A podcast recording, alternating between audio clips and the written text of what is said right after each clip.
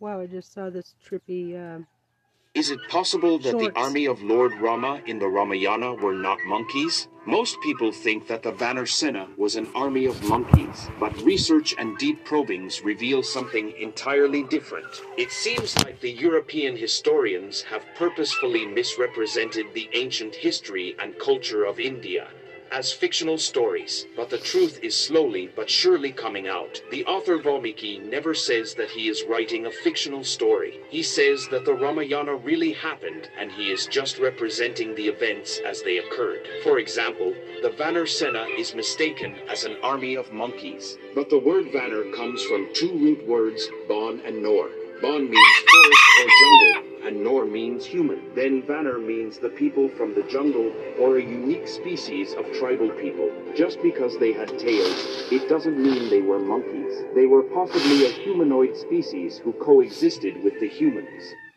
Is it possible that the army of Lord Rama in the Ramayana were not monkeys? Oh, Most people Got think that the code from some Vanarsena bad was an HG. army of monkeys, Bad but research and deep HG. probings reveal something Give entirely different. One of the more unusual finds in the Egyptian Museum is this sarcophagus.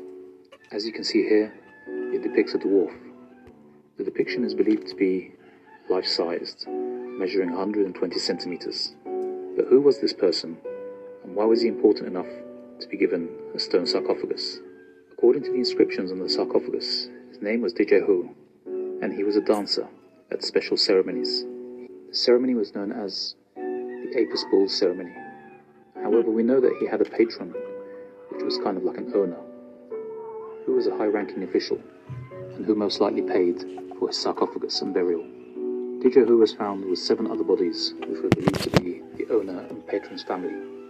But he obviously cared about him enough that he wanted him to have a proper burial. The location of the tomb was at Saqqara, which in itself is interesting, as that area was primarily used for royal burials. But we do know that he wasn't a royal. One of the more unusual finds in the Egyptian It's Museum is this sarcophagus. This new report makes the shrewd point that the plotters didn't think sending around elector fraud would mag- like magically deliver Trump a win. Having a bunch of made-up fraudulent elector slates, though, could drive the chaos of the certification. Well, this is all weeks, weeks before Trump was pushing the January 6th gathering. Here's Ruddy describing the trick that there was enough confusion about the electors, say dueling slates, etc., it might turn January 6th into a catfight in Congress with Pence presiding. And the only reason we know this is the committee got Mark Meadows' emails. Indeed, a new footnote in the new report shows that damning memo there, you see at the bottom of your screen, is just from one of the emails that was forwarded. The investigation also uncovered the lengths Trump's team went to enact this. And that goes from Giuliani pressing the officials and meetings and frantic voicemails. This new report makes the shrewd point that the plotters didn't think sending around elector fraud would mag- like magically deliver Trump a win. Having a bunch of made-up fraudulent elector slates, though, could drive the chaos of the certification. Well, this is all weeks, weeks before Trump was pushing the January 6th gathering. Here's Ruddy describing the trick that if there was enough confusion about the electors, say dueling slates, etc., it might turn January 6th into a catfight in Congress with Pence presiding. And the only reason we know this is the committee got Mark Meadows' emails. Indeed, a new footnote in the new report shows that damning.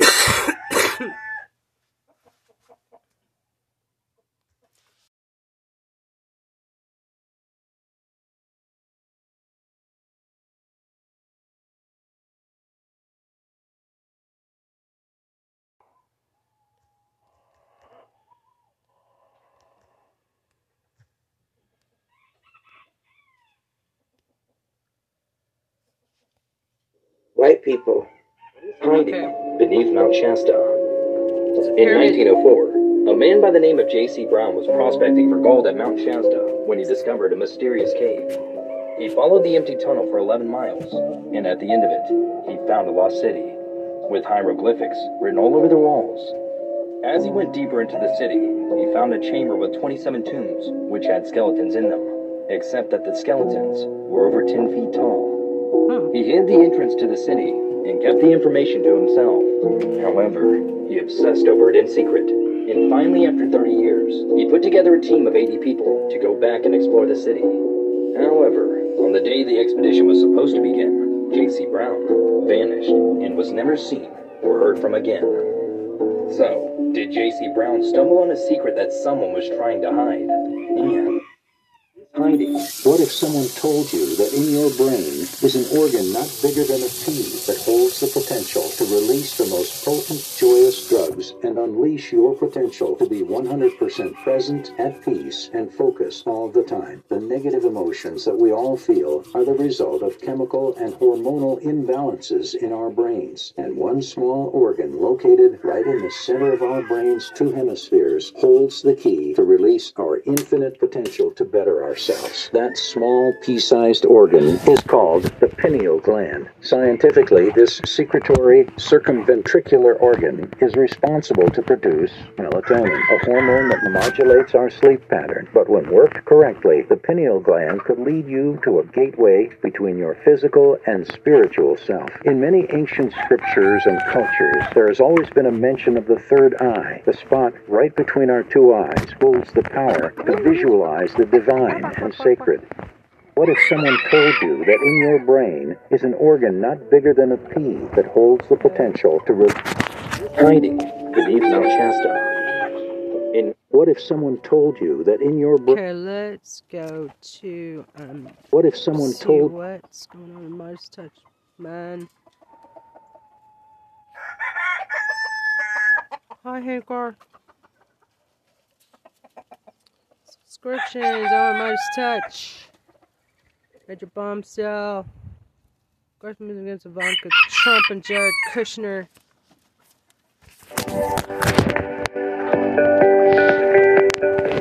Introducing the Filter Sort Whole House Water Conditioner. A complete home water filtration and conditioning. the trail. I'm Ben Meiselas from the Midas Touch Network, and this is a breaking news alert. Special counsel Jack Smith has just subpoenaed both Ivanka Trump and Jared Kushner in connection with the special counsel's office's criminal investigation into Donald Trump's election interference in the 2020 election. This as the special counsel's office criminal investigation continues to escalate. Two weeks ago, of course, special counsel Jack Smith subpoenaed former Vice President Mike Pence, who's objecting to that subpoena on the uh-huh. basis of Mike Pence claiming he should be afforded the same legitimate legislative protections as a United States Senator because he claims that when he acts as the President of the Senate, he is entitled to speech and debate clause immunity. Mm-hmm. In any event, Special Counsel Jack Smith has now subpoenaed Ivanka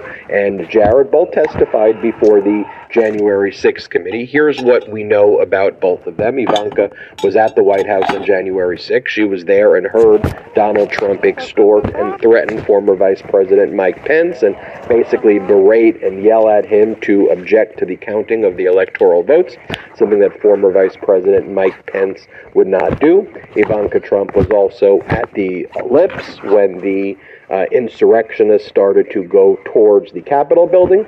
And according to some, including Ivanka, she was involved in trying to stop the president from perpetrating uh, further uh, election disinformation, although she seems to be uh, very much playing both sides of the fence there and seems in many cases very much responsible for aiding and abetting the election disinformation of Donald Trump. And Yeah, she she called them held an official role uh, at the White House. So Jared Kushner similarly held an official role at the White House. You'll recall that Jared Kushner was denied a security clearance because our intelligence agencies believe that he was compromised and providing uh, information to foreign enemies and to foreign countries to harm our national security interest here. Regardless, Donald Trump overrode those concerns and allowed Jared Kushner to have access to the most sensitive information, which he handed off to the Saudis for $2 billion in return after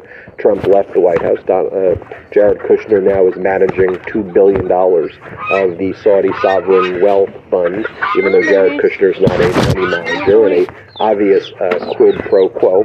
But Jared Kushner was in the Middle East, probably trying to arrange those deals, knowing that Donald Trump had lost. Uh, he flew back and he was at the White House on the January during the January 6th insurrection, and he was there as the insurrectionists stormed uh, the Capitol building, and there have been some who have testified, and Jared Kushner claimed that he was trying to get Trump to call off the insurrectionists. And again, I don't fully believe Jared Kushner when he says that. And again, Jared Kushner, like Ivanka uh, Trump, is very much responsible for aiding and abetting the overthrow of our democracy. So I give them no credit at all. Now, both Ivanka and Jared Kushner testified before the January 6th committee. You will recall, for example, questioning from the former vice chair of the January 6th committee, Liz Cheney, um, and she asked Ivanka, do you believe the president's obligated to abide by the rulings of the court? Here's what Ivanka said. Play the clip. Ivanka, do you do you believe the president's obligated to abide by the rulings of the court? I do.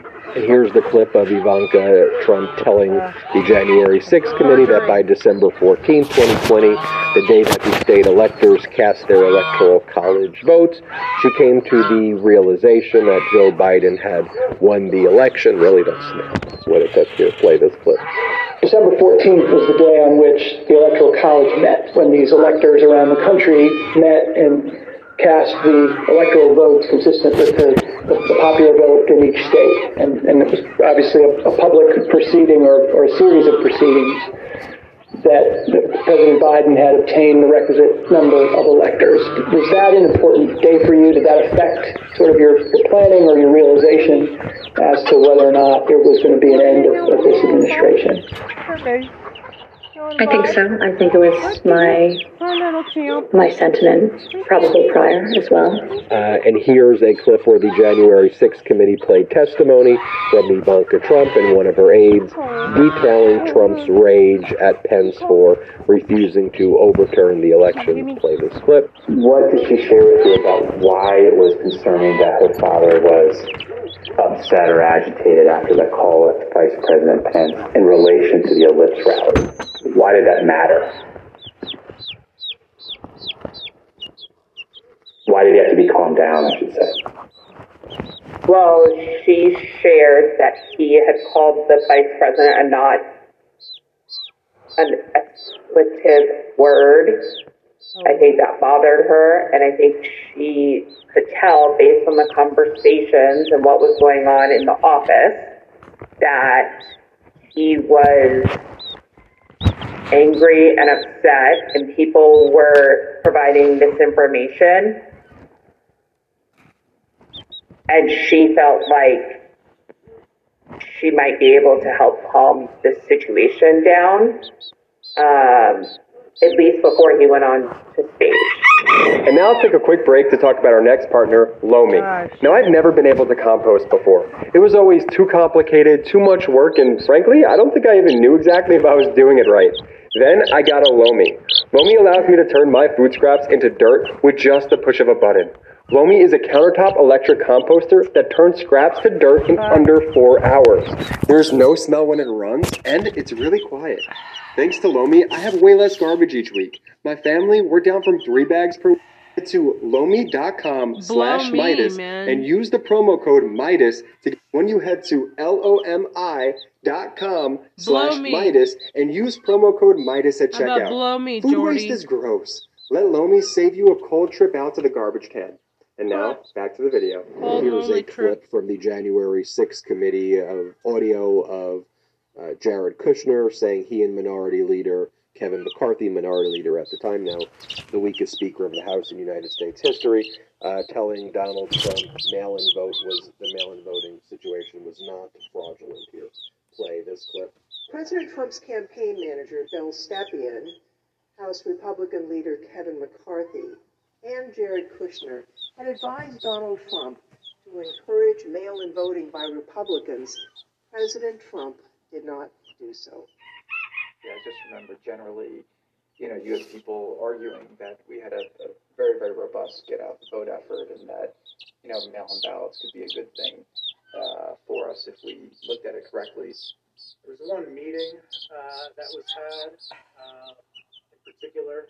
Um, I invited uh, Kevin McCarthy to join the meeting, uh, he being of like mind on, on the issue uh, with me, um, in which we made our case uh, for for why we believed mail-in balloting, mail-in voting, um, not to be a bad thing for his campaign. Um, but uh, you know, the president's mind was was, was made up. What a coward uh, Kevin McCarthy is. And here is a clip of the ellipse, and this is the uh, tent. You'll see Ivanka standing right next to Donald Trump at the time, and you'll see uh, Donald Trump Jr. You'll see these uh, completely traitorous, treasonous maniacs. Play this clip. I think we're uh, Minus a couple of seconds here, guys. So uh, check it out, tune in, do live Mark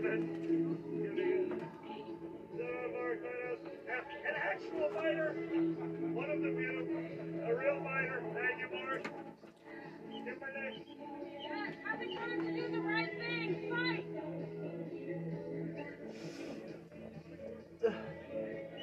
Thank you, guys. Just really appreciate all love and support. It's pretty amazing. You know, one of the things I think Special Counsel Jack Smith is going to be focused on, though, that the January 6th committee was less focused on with these witnesses, Ivanka and Jared Kushner, are the financial crimes. Obviously, Special Counsel Jack Smith's going to be focused on what happened during the insurrection, the days immediately leading up to the insurrection, and after the insurrection. One of the things that Jack Smith could more attention in the January 6th committee, want to be fair to the January 6th committee, in the, in the, the third section of the appendix, they have something called Follow the Money, and it details uh, the uh, likely crimes, campaign finance crimes, and money laundering crimes that Donald Trump committed through his various political action entities and, and fundraising committees. Think Special Counsel Jack Smith, specifically with Jared Kushner and probably Ivanka, is really going to drill down into that. And I do think Special Counsel Jack Smith is going to drill down with respect to Jared Kushner on his dealings with foreign countries. One of the reasons I know that is in a prior breaking news hit that we did, we talked about how special counsel Jack Smith, with regard to Donald Trump's theft of the thousands of government records, was focused on Trump's promises and dealings with foreign and countries. Jared getting in- and so, as part of the investigation there, I think Donald Trump is going to be asking uh, Jared Kushner about his dealings with Saudi Arabia. Uh, if anything was promised to them, Thank if you. classified records were Finally, turned over to them. You know, most commentators right now are focused on this subpoena as it relates to the January 6th insurrection. Um, I'm focused on that, but to me, that's the obvious one, right? What I showed you with those videos. Where I think special counsel Jack Smith is going with this, though, the financial crimes relating to the insurrection, you know, approximately 760 $69 US Special Forces device turns men into beasts. $69. It emulates 54,000 crunches in 20 minutes and builds. Right. Sixty-nine million dollars were through an entities through entities, like basically straw man entities created by uh, Trump's inner circle, so that the end recipients of funds could be shielded and could be hidden, so that it would basically just go to this middleman or middle people, um, and then you wouldn't know where they would then distribute and funnel the money to, which seems like classic money laundering.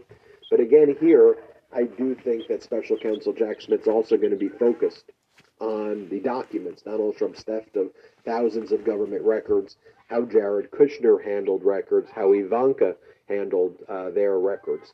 Um, so remember, there are multiple criminal grand juries investigating Donald Trump's crimes in Washington, D.C., and there's at least two that we've discussed. There's the uh, criminal grand jury and federal court in Washington, D.C., investigating the insurrection, the fraudulent or phony electors, uh, Donald Trump's financial crimes, and the threats uh, and extortion of state and local election officials. That's all those four categories are before one criminal grand jury, and there's another criminal grand jury that is uh, investigating the theft of government records.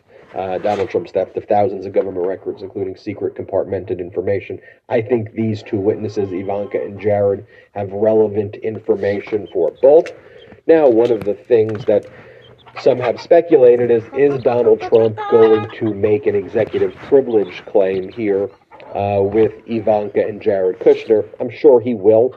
Remember, they both had uh, titles. They both worked within the White House, as, as embarrassing as that is. But any assertion of executive privilege by Donald Trump, Donald Trump's 100% going to lose that and he's lost all of his previous executive privilege claims with respect to Pat Cipollone, Patrick Philbin, his top former White House lawyers, Marc Short, Pence's former general counsel, Greg Jacob, Pence's former Marc Short was uh, Pence's former chief of staff, rather. Greg Jacob, Pence's former general counsel, the top Pence officials there. They, the executive privilege assertion was rejected by Judge Beryl Howell there, um, and one the fact that Trump is former administration asserting executive privilege, don't really have that right to do it. There's some dicta in DICTA dicta and some opinions by the Supreme Court, specifically by Kavanaugh, suggesting possibly there may be a limited right to assert it by a former president, but in any way, that limited right gives way to an overriding, compelling need based on an ongoing criminal investigation. So even if there was a claim, which there isn't, the overriding need in the criminal investigation would supersede that. So I'm not worried that executive privilege will prevent them from testifying. And I do look forward, though, here to Kushner being grilled on those issues of his financial dealings as well. And I do think Special Counsel Jack Smith is going to go there a little bit because I think it is related to some of the money laundering crimes that ballots could be a good thing um, at least before he went on to partying. stage. And now let's get out the vote effort and that, you know, mail-in ballots would be thing uh, for us if we looked at it correctly. Here we go. tent. You'll see Ivanka standing right next to Donald Trump at the time, and you'll see uh, Donald Trump Jr. You'll see these uh, completely traitorous, treasonous maniacs play this clip. I think we're uh, T minus a couple of seconds here, guys. So uh, check it out, tune in, we're live stream it. It's gonna be good. Shout out Mark Meadows, an actual fighter, one of the few, a real fighter. Thank you, Mark. Kimberly. Yes, have the time to do the right thing. Gargoyle. Fight. Fights. Thank you, guys. Just really appreciate all the love and support. It's pretty amazing. You know, one of the things I think Special Counsel Jack Smith is going to be focused on, though, that the January 6th committee was less focused on with these witnesses, Ivanka and Jared Kushner, are the financial crimes. Obviously, Special Counsel Jack Smith's going to be focused on what happened during the insurrection, That the days was, lead, uh, 10 immediately leading through, up to the the insurrection uh, and after the insurrection. But one of the things that Jack Smith, I think, has paid more attention to than the January 6th committee, although to be fair to the January 6th committee, in the one of the, I think it's the third section of the appendix, they have something called Follow the Money, and it details uh, the uh, likely crimes, campaign finance crimes, and money laundering crimes that Donald Trump committed through his various political action entities and, and fundraising committees. I think Special Counsel Jack Smith, specifically with Jack, really going to drill down into that. And I do think Special Counsel Jack Smith is going to drill down with respect to Jared Kushner on his dealings with foreign countries. One of the reasons I know that is in a prior breaking news hit that we did, we talked about how Special Counsel Jack Smith, with regard to Donald Trump's theft of the thousands of government records, was focused on Trump's promises and dealings with foreign countries. And so, as part of the investigation there, I think Donald Trump is going to be asking uh, Jared Kushner about his dealings with Saudi Arabia, uh, if anything was promised to them, if classified records were turned over to them. You know, most commentators right now are focused on this subpoena as it relates to the January 6th insurrection. Um, I'm focused on that, but to me, that's the obvious one, right? What I showed you with those videos. Where I think special counsel Jack Smith is going with this, though, the financial crimes relating to the insurrection, you know, approximately $769 million were routed through entities, through entities, like basically straw man entities created by uh, Trump's inner circle so that the end recipients of funds could be shielded and could be hidden so that it would basically just go to this middleman or middle people um, and then you wouldn't know where they would then distribute and funnel the money to which seems like classic money laundering. But again here i do think that special counsel jack smith's also going to be focused on the documents, Donald Trump's theft of thousands of government records, how Jared Kushner handled records, how Ivanka handled uh, their records. Um, so remember, there are multiple criminal grand juries investigating Donald Trump's crimes in Washington, D.C., and there's at least two that we've discussed. There's the uh, criminal grand jury in federal court in Washington, D.C., investigating the insurrection, the fraudulent or phony electors, uh, Donald Trump's financial crimes, and the threats uh, and extortion of state and local election officials. That's all those four categories are before one criminal grand jury. And there's another criminal grand jury that is uh, investigating the theft of government records, uh, Donald Trump's theft of thousands of government records, including secret compartmented information. I think these two witnesses, Ivanka and Jared, have relevant information for both. Now, one of the things that some have speculated is is Donald Trump going to make an executive privilege claim here uh, with Ivanka and Jared Kushner? I'm sure he will. Remember, they both had uh, titles. They both worked within the White House, I as, as embarrassing as that is. But any assertion of executive privilege by Donald Trump, Donald Trump's 100% going to lose that and he's lost all of his previous executive privilege claims with respect to Pat Cipollone, Patrick Philbin, his top former White House lawyers, Marc Short, Pence's former general counsel, Greg Jacob, Pence's former, Marc Short was uh, Pence's former chief of staff, rather. Greg Jacob, Pence's former general counsel, the top Pence officials there. They, the executive privilege assertion was rejected by Judge Beryl Howell there. Um, and one the fact that Trump is former administration asserting executive privilege, don't really have that right to do it. There's some dicta in DICTA dicta and some opinions by the Supreme Court, specifically by Kavanaugh, suggesting possibly there may be a limited right to assert it by a former president, but in any way, that limited right gives way to an overriding, compelling need based on an ongoing criminal investigation. So even if there was a claim, which there isn't, the overriding need in the criminal investigation would supersede that. So not worried that executive privilege will prevent them from testifying. And I do look forward, though, here to Kushner being grilled on those issues of his financial dealings as well. And I do think special counsel Jack Smith is going to go there a little bit because I think it is related to some of the money laundering crimes that Trump is uh, uh, being investigated for that Jack Smith seems to be a little more focused on for criminal charges than the January 6th committee was in their uh, congressional investigation. So, again, big news right there. Um, again, you got Jared Kushner and Ivanka both being subpoenaed by Jack Smith. We will keep you updated as we learn more here on the Midas Touch Network. Hit subscribe. We are on our way to 1 million subscribers. We are marching to 1 million subscribers in March. It's free to subscribe, so please hit subscribe right now. And in addition, check us out at patreon.com slash I Midas Touch. bro. You will love the content we have on our Already do. Indictment season? Ooh, live. Midas touch. Jack Smith closes Hi, in. I'm Joe Brown from Accent Law Group. For years, I worked as an insurance adjuster, and now I use those experiences to help our clients fight away from everything related to her dad as possible, including saying, I'm not working on the campaign. Uh, uh, basically, I'm not supporting the campaign. To which Donald Trump, of course, attacked his own daughter, not the first time. and said, uh, I didn't want her working on my campaign. That's why she's not working on my campaign. But uh, they hoped, I, th- I think, that if they buried themselves deep below the earth in Miami, that they would escape being brought back in as potential criminal defendants or at least witnesses in a grand jury led by Jack Smith. Wrong. So let's talk about it, Karen. Um, first of all, let me just spend one minute framing it, and then I'm going to turn it over to you. You've got Ivanka Trump, who obviously, um, well, let me do it this way. Uh, people might be wondering, well, they were in the White House. Maybe there's a privilege issue that they'll try to assert, like Pence tried to assert his speech and debate. Might have such mighty represent. privilege to avoid testimony. What about them? Popok, what about them?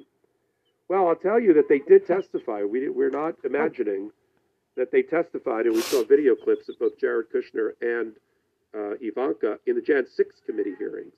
That's because Trump did not Oh. assert the executive privilege or stop them from testifying in any way under oath. And so they did.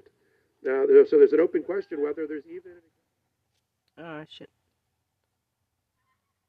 privilege to continue to assert because it looks like you've waived it.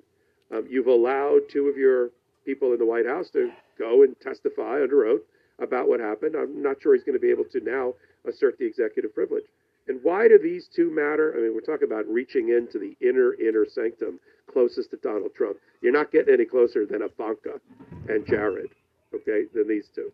Now, Ivanka, remember, she was not only a fly on the wall, but an active participant in numerous conversations that have already come out through the Jan 6 committee testimony. She was there when Daddy called Mike Pence to pressure him and may have used the P word, like, don't be a P word. And she's also on tape because we saw it numerous times because the Jan 6 committee took special delight in roasting Donald Trump by way of his daughter, in which she, after hearing that Bill Barr said effectively, no, I think he said it actually, that all of the election fraud uh, schemes and ideas about dead voters voting and multiple voter voters and software that flip votes from Trump to Biden, all of that having been run down to ground, it, that that election fraud thing was, to paraphrase Bill Barr, bullshit. And then you followed up with Ivana, Ivanka saying, mm, I trust Bill Barr, and so I agreed with him, and I tried to move my dad into accepting his defeat and um, doing a peaceful transfer of power, which goes to criminal mind, criminal intent, mens rea.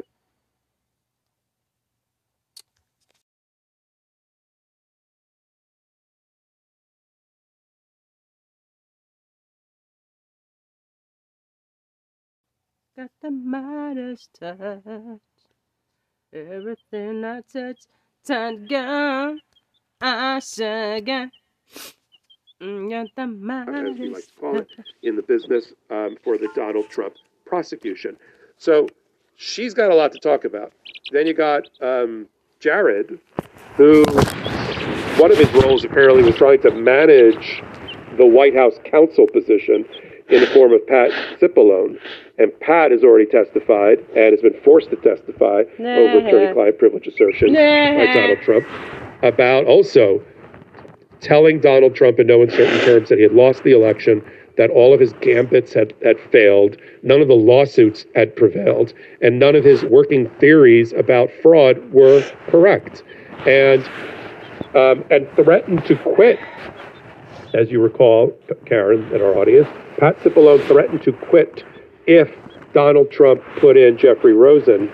I'm sorry, if he put in uh, Jeff Clark Clark, as yeah. yeah, Jeff Clark Environmental as the. Attorney General to do his bidding to write Yeah. nasty letters on Department of Justice stationery to places like Georgia, for Everybody instance. And for some to reason, resign. Jared's role Quit. in that inner circle with Trump was to like manage Pat Cipollone, who he basically called a crybaby, and that he didn't really believe much of what he was saying, and uh, and just thought that was Pat being Pat, that kind of thing. So Jared's got a lot of things to talk about, but but from your perspective, um, as a former prosecutor, what do you think the where do you think we are in that prosecution that they are now up to Pence, Ivanka, and Jared? Let's start with that one. Where do you think they are in all of that? I think they're getting very, very close to Trump. I mean, this is this is the tip of the ice. You know, the, before it was you start at the bottom and they go with the insurrectionists, and they've been moving, working their way up. the chain, but you get to Donald Trump's daughter and son-in-law. That's and, and the vice president. That that's as close as you can get to Trump, I think, and it just shows where Jack Smith is. You know, when Jack Smith came as was appointed as special prosecutor, people were worried that things would slow down. And I think this shows that nothing is slowing down. In fact, he's really turning up the heat and he's ready to get to the next level and, and it's getting serious. I mean, you know, interestingly, as I'm sure you know and everybody knows, before the Trumps all moved down to Florida, they were New Yorkers. And so they are all known in various New York circles. And I remember when when Donald Trump was elected president, many people were thinking that, it, well, hopefully the fact that Jared and Ivanka are going to be working in the White House, that they were the most reasonable of Don Jr. and Eric and you know that whole that whole group of people, um, and so they thought hopefully she and he, the husband, will you know the husband and wife team will talk some sense into him and keep things calm, and maybe he won't go off the rails and be as crazy.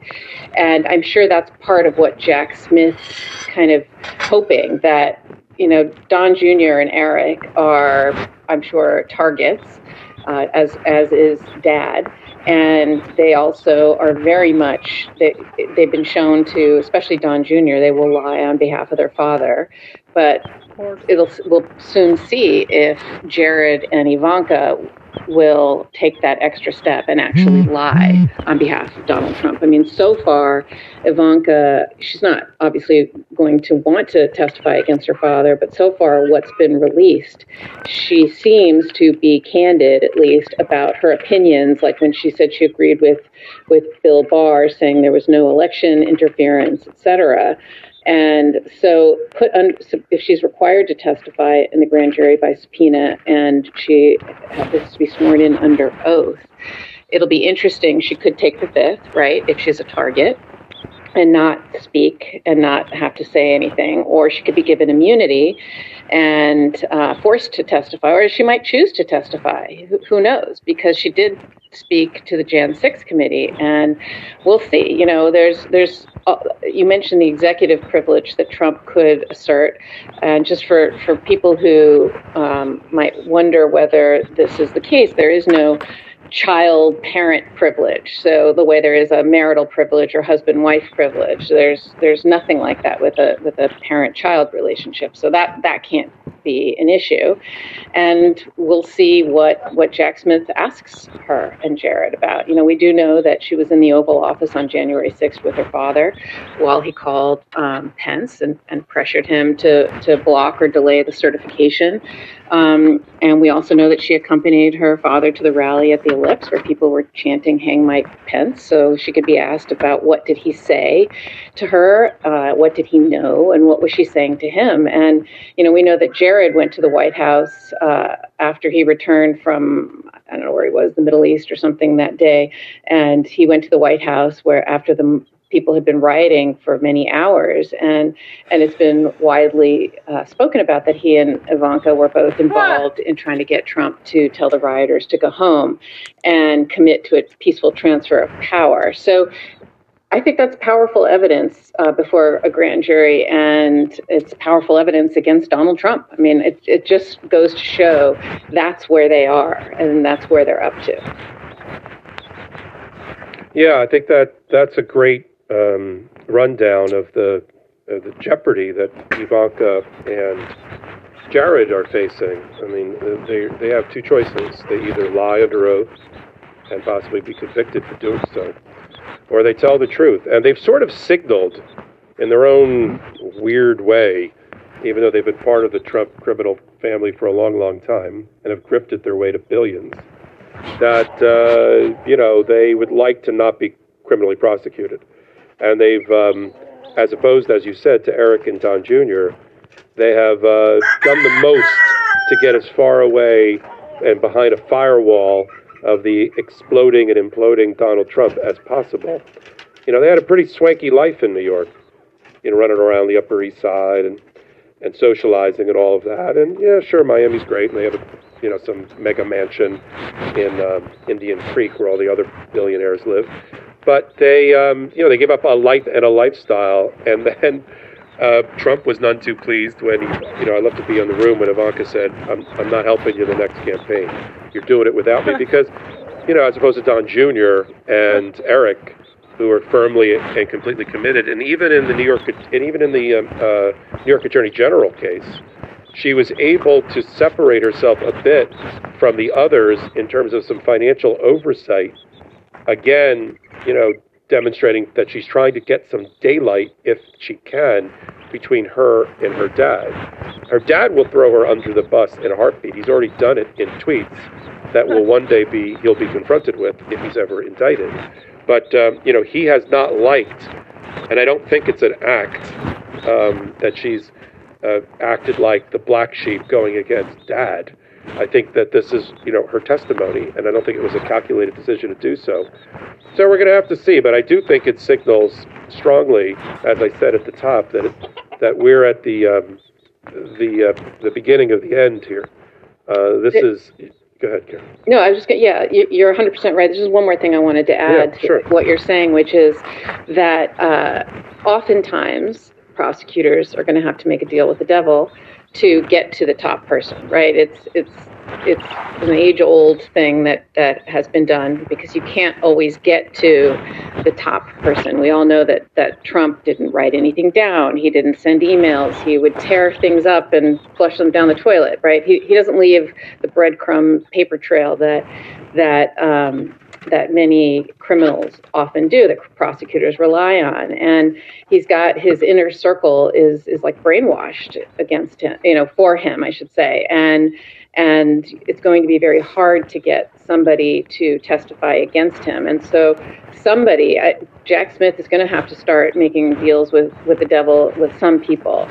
And so i could imagine a scenario where he potentially uh, immunizes Ivanka and or Jared uh, because he wouldn't do that with um, with Eric or Don Jr. because of I think they're probably targets too and and they're not trustworthy and they're liars. money. So that's what that's what I think uh, is possibly happening and just stay tuned because he is going to have to make a deal with the devil with with some uh, with somebody um, to get to Trump. And, and what I meant by that, just to be clear, because I'm, I'm looking at the chats here about what that phrase means. You don't do Ivanka and Jared and Pence when you're like starting your investigation. You do it in the waning days of your prosecution or your presentation to your grand jury, from which you will ultimately get. You're running out of people. I mean, you know, how, how much closer can we get here than you know the relatives, blood relatives of the of the target of the investigation? So we will see. Um, it's news because it's news today, because it's the latest group of people that have, have been brought in, and because the only way we can report what's going on at the grand jury level is by there's really one of two ways. Because unlike the, the one of our next segments, where a jury foreperson decides she's going to be celebrity of the week and start talking about improperly, probably illegally, about what happened with this, with inside of a grand jury, we're not supposed to know that. We're only the only two ways that we can tell what's going on in a federal grand jury is when there's motion practice, again secret and sealed, but motion practice that's listed on the public docket over at the chief judge's chambers and courtroom, currently um, uh, currently being handled by. Um, now that she's about to leave, I've actually almost forgotten her name. Um, now that it's being handled by uh, who's the chief judge now for the for the D.C. court? Well, Karen, I'm did I sorry. lose you? Who, I don't. I don't know. Yeah, no. I'm, Oh no, it'll come to me before this segment's over. But uh, you, we either look at her docket and see what's being filed there, and then from there try to get some reporting related to it, and we report on the witnesses that are being brought in, and there, and which grand jury of the many that we think they're being brought in front of, and from there we synthesize it, and using our experience, um, it's it's Beryl Howell for those that are. thank you, thank you, Salty, my my trusted producer, um, soon to be replaced by Jeff Boasberg, but currently the chief judge overseeing all the grand juries, and that's what we do, and that's why I think people come here. So for the people that are you know kind of trolling their way through the chat tonight, like the beginning of what? Well, who cares? That was this news. It is, and you're going to have to trust practicing lawyers that do this for a living that this is this is big news, and this is how we report it based on developments in front of the grand jury. So let's, uh, Karen, unless you have anything else, I'm going to move on. Going to move on to No, our let's next segment. let's move on. Yeah, yeah, I like the next one. This is this one's going to like boil your blood as a former prosecutor. This one I call I call oy vey. This one. That's a legal Yiddish term. and, and I'm going to ask you about uh, after we show the clip of what- we're talking about. I'm going to ask you about what what you think Willis is thinking right now, what Judge McBurney is thinking right now, and what the possible next steps are. But let's frame this for a minute. We've got a special purpose grand jury in Georgia, where I'm at right now, in Fulton County, that was impaneled for seven months um, under uh, by a vote of other judge, justices or judges on the Fulton County bench, and supervised by at the time Chief Judge McBurney, now regular regular old Judge McBurney. And they were, they were very methodical about keeping things confidential and secret and giving the grand jury that special grand jury that only recommends on indictments but does not indict itself the space it needed to operate, just like any other grand jury. And I'm sure every grand juror, including the foreperson, who was selected usually by a vote of that grant of the of those people um, that are in there, were told and instructed about the sanctity of the grand jury process and the need to keep it secret, and that they should not, until the grand jury is discharged and the final decisions are made not by them but by the regular grand jury because of their unique role in a report related to indictments, but they're not to go on network television and start talking about it. That's that's what that's there. We know now, and I shouldn't know, but I do know, we know that the jury foreperson, Emily Kohrs, K O H R S, has gone on network television. We're going to show a clip now. And Salty, let's run the clip of her in her interview, and then we'll come back to Karen to be talking about it. Is it? Would you say when it comes to there are indi- there are indictments oh. recommended, of course. Is it more than twelve people? Is it more than twenty people? I think if you look at the page numbers of the report, there's about six pages in the middle that got cut out. Allow for spacing. It's not a short list. Not a short list. more. I mean, when it comes to step is former President Trump. Of course. Did you recommend charges against Donald Trump? I really don't want to share something that the judge made a conscious decision not to share. I I will tell you that it was a process where we heard his name a lot. uh, we definitely heard a lot about former President Trump, and we definitely discussed him a lot in the room. And I will say that uh, when this list comes out, you wouldn't. There are no major plot twists waiting for you. You know, it's interesting. We, that just raises more questions. Of, I know, I know. I'm sorry. No, no. Do, please do not apologize. I'm very appreciative of your time. When you say there's no plot twists and you know people won't be shocked, people are gonna people are gonna hear that and they're gonna think that means that Donald Trump is definitely on that list. Um, All right, so we've got Emily Kohrs that on her own initiative and not authorized by the district attorney, Fani Willis, nor by Judge McBurney, who spent a considerable amount of time and briefing and oral argument and public hearing deciding exactly what he would allow to be let into the public domain and what he wouldn't. And he only allowed five and a half pages out of what I expect to be thousands of pages, including the 70 or more witness testimony transcripts and documents and exhibits that will ultimately be released to the public at the appropriate time. So McBurney did that. Fani Willis supported McBurney's decision, said her decision on prosecutions on multiple defendants was imminent. And we'll talk about that, about the imminent part. People are getting frustrated about why hasn't it happened already. Um, but you have that. And then you have Donald Trump who decides, hmm, let me see if I can rig this in my favor. Yeah. I'll tweet out some bait and see if anybody takes it. And here's the bait that we put up before. Thank you to the special grand jury in the great state of Georgia for your patriotism and courage. Total exoneration. USA is very proud of you. Right? That's the bait. And so he was waiting for somebody in Fani Willis's office or somewhere to step forward and say, You weren't exonerated. We know it's in the report, and here it is. And lo and behold, Emily Kohrs, who's I think it's, I think she's in her late mid to late twenties, decides apparently on her own initiative with whatever support group she has around her to go on network television. I guess she got a. They all got lots of phone calls. I, we're going to have to find out, or Fani Willis more likely is going to have to find out how CNN and others got to her, because that her name was not public. So either she picked up the phone, or somehow her name got leaked, and the press went after her and kept and kept hitting hitting her to see if she would talk. And look what happened, you know, on the CNN clip that we just showed. You know, the parts we didn't show, she also said in response to the question by the uh, by the reporter um, about the bait of Trump, saying he says he's been exonerated. What do you think? Which is a total perfect place for her to say nothing and not talk about the report. Instead, she said, "Fascinating. I don't think he's read the right document." Which, of course, only drew the reporter in more to talk about the fact that she thinks there's no surprises, there's no plot twists. We're not going to be surprised when we get that roster of indicted, rec- recommended indicted people of multiple defendants on a range of charges. Okay, that's what happened. Now let's talk about what happens next. Karen Friedman Agnifilo. Three questions. One, is the indictment in jeopardy because of this the, this uh, action, self-serving, selfish actions of the fourth person? Two, has she committed a crime of, of that that Fani Willis and the judge will go after? And and will this ultimately support? I guess it's the one and three of the same. A a quash of any indictment that comes out of this process. Under you know you have your New York experience, but we'll, try to see if we can frame it under Georgia law the best we can as well. What do you think, Karen? No, maybe, and no.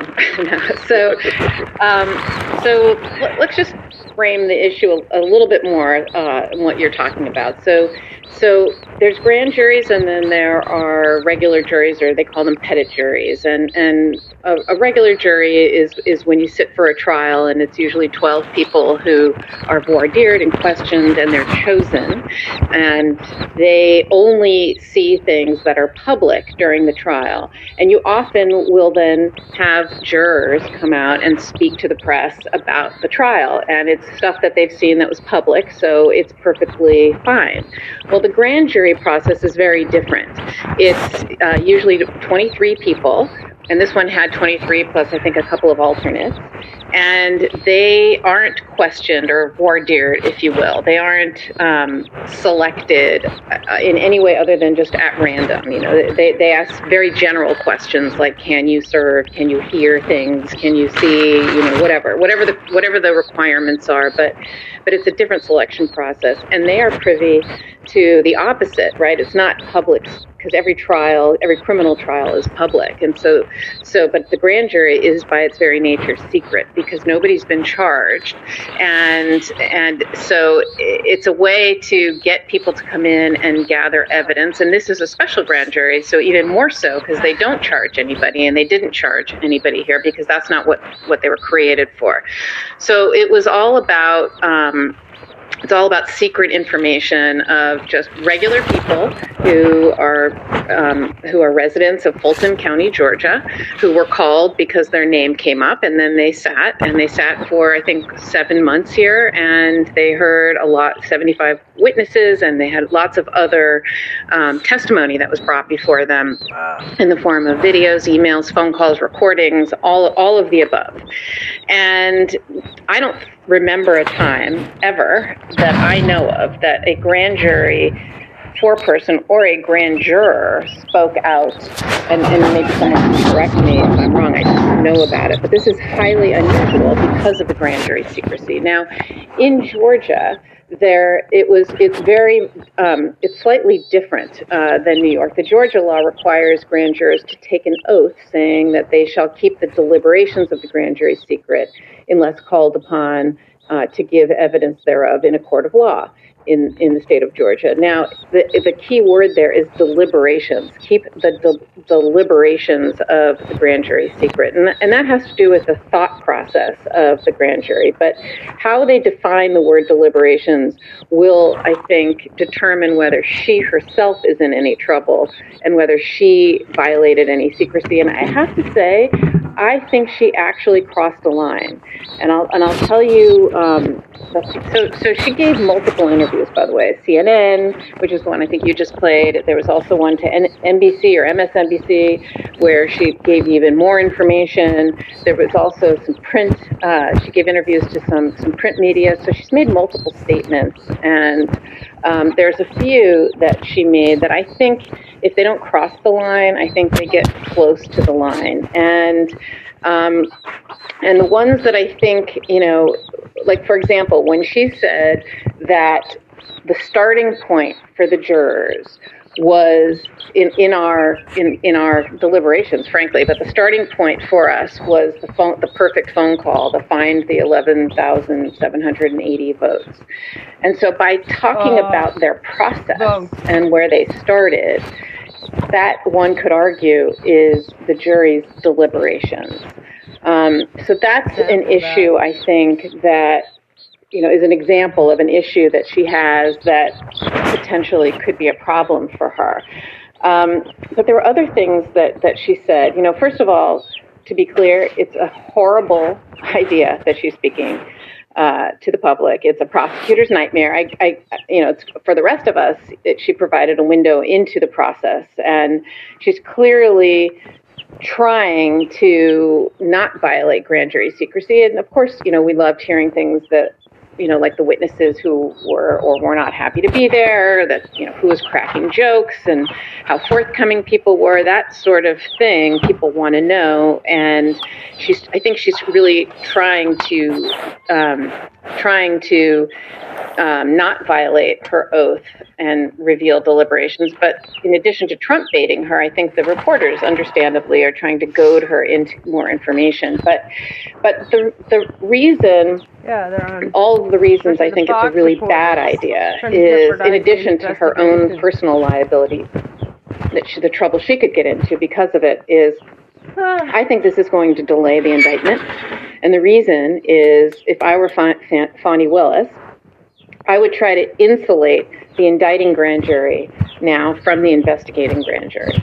So, whereas before we said, you know what, why doesn't Fani Willis just take the report and read it to the to the indicting grand jury? They can have they have hearsay that's allowed there, and just read read the findings and ask them to indict. I if I I, you know, I have no idea if she's doing this or not, but one can imagine that Fani might be trying to now separate the two because there's going to be issues about this grand jury now, about the special grand jury. So, for example, she was talking about, um, you know, the, the, the foreperson was talking about how cool it was that she got to swear someone in while holding a popsicle. And, you know, and, and that's problematic because where she got that popsicle from was a, like a, a party that they had with the grand jurors and the DA's office. And that's going to show, that's going to basically um, make claim, you know, lead to claims of too much fraternization.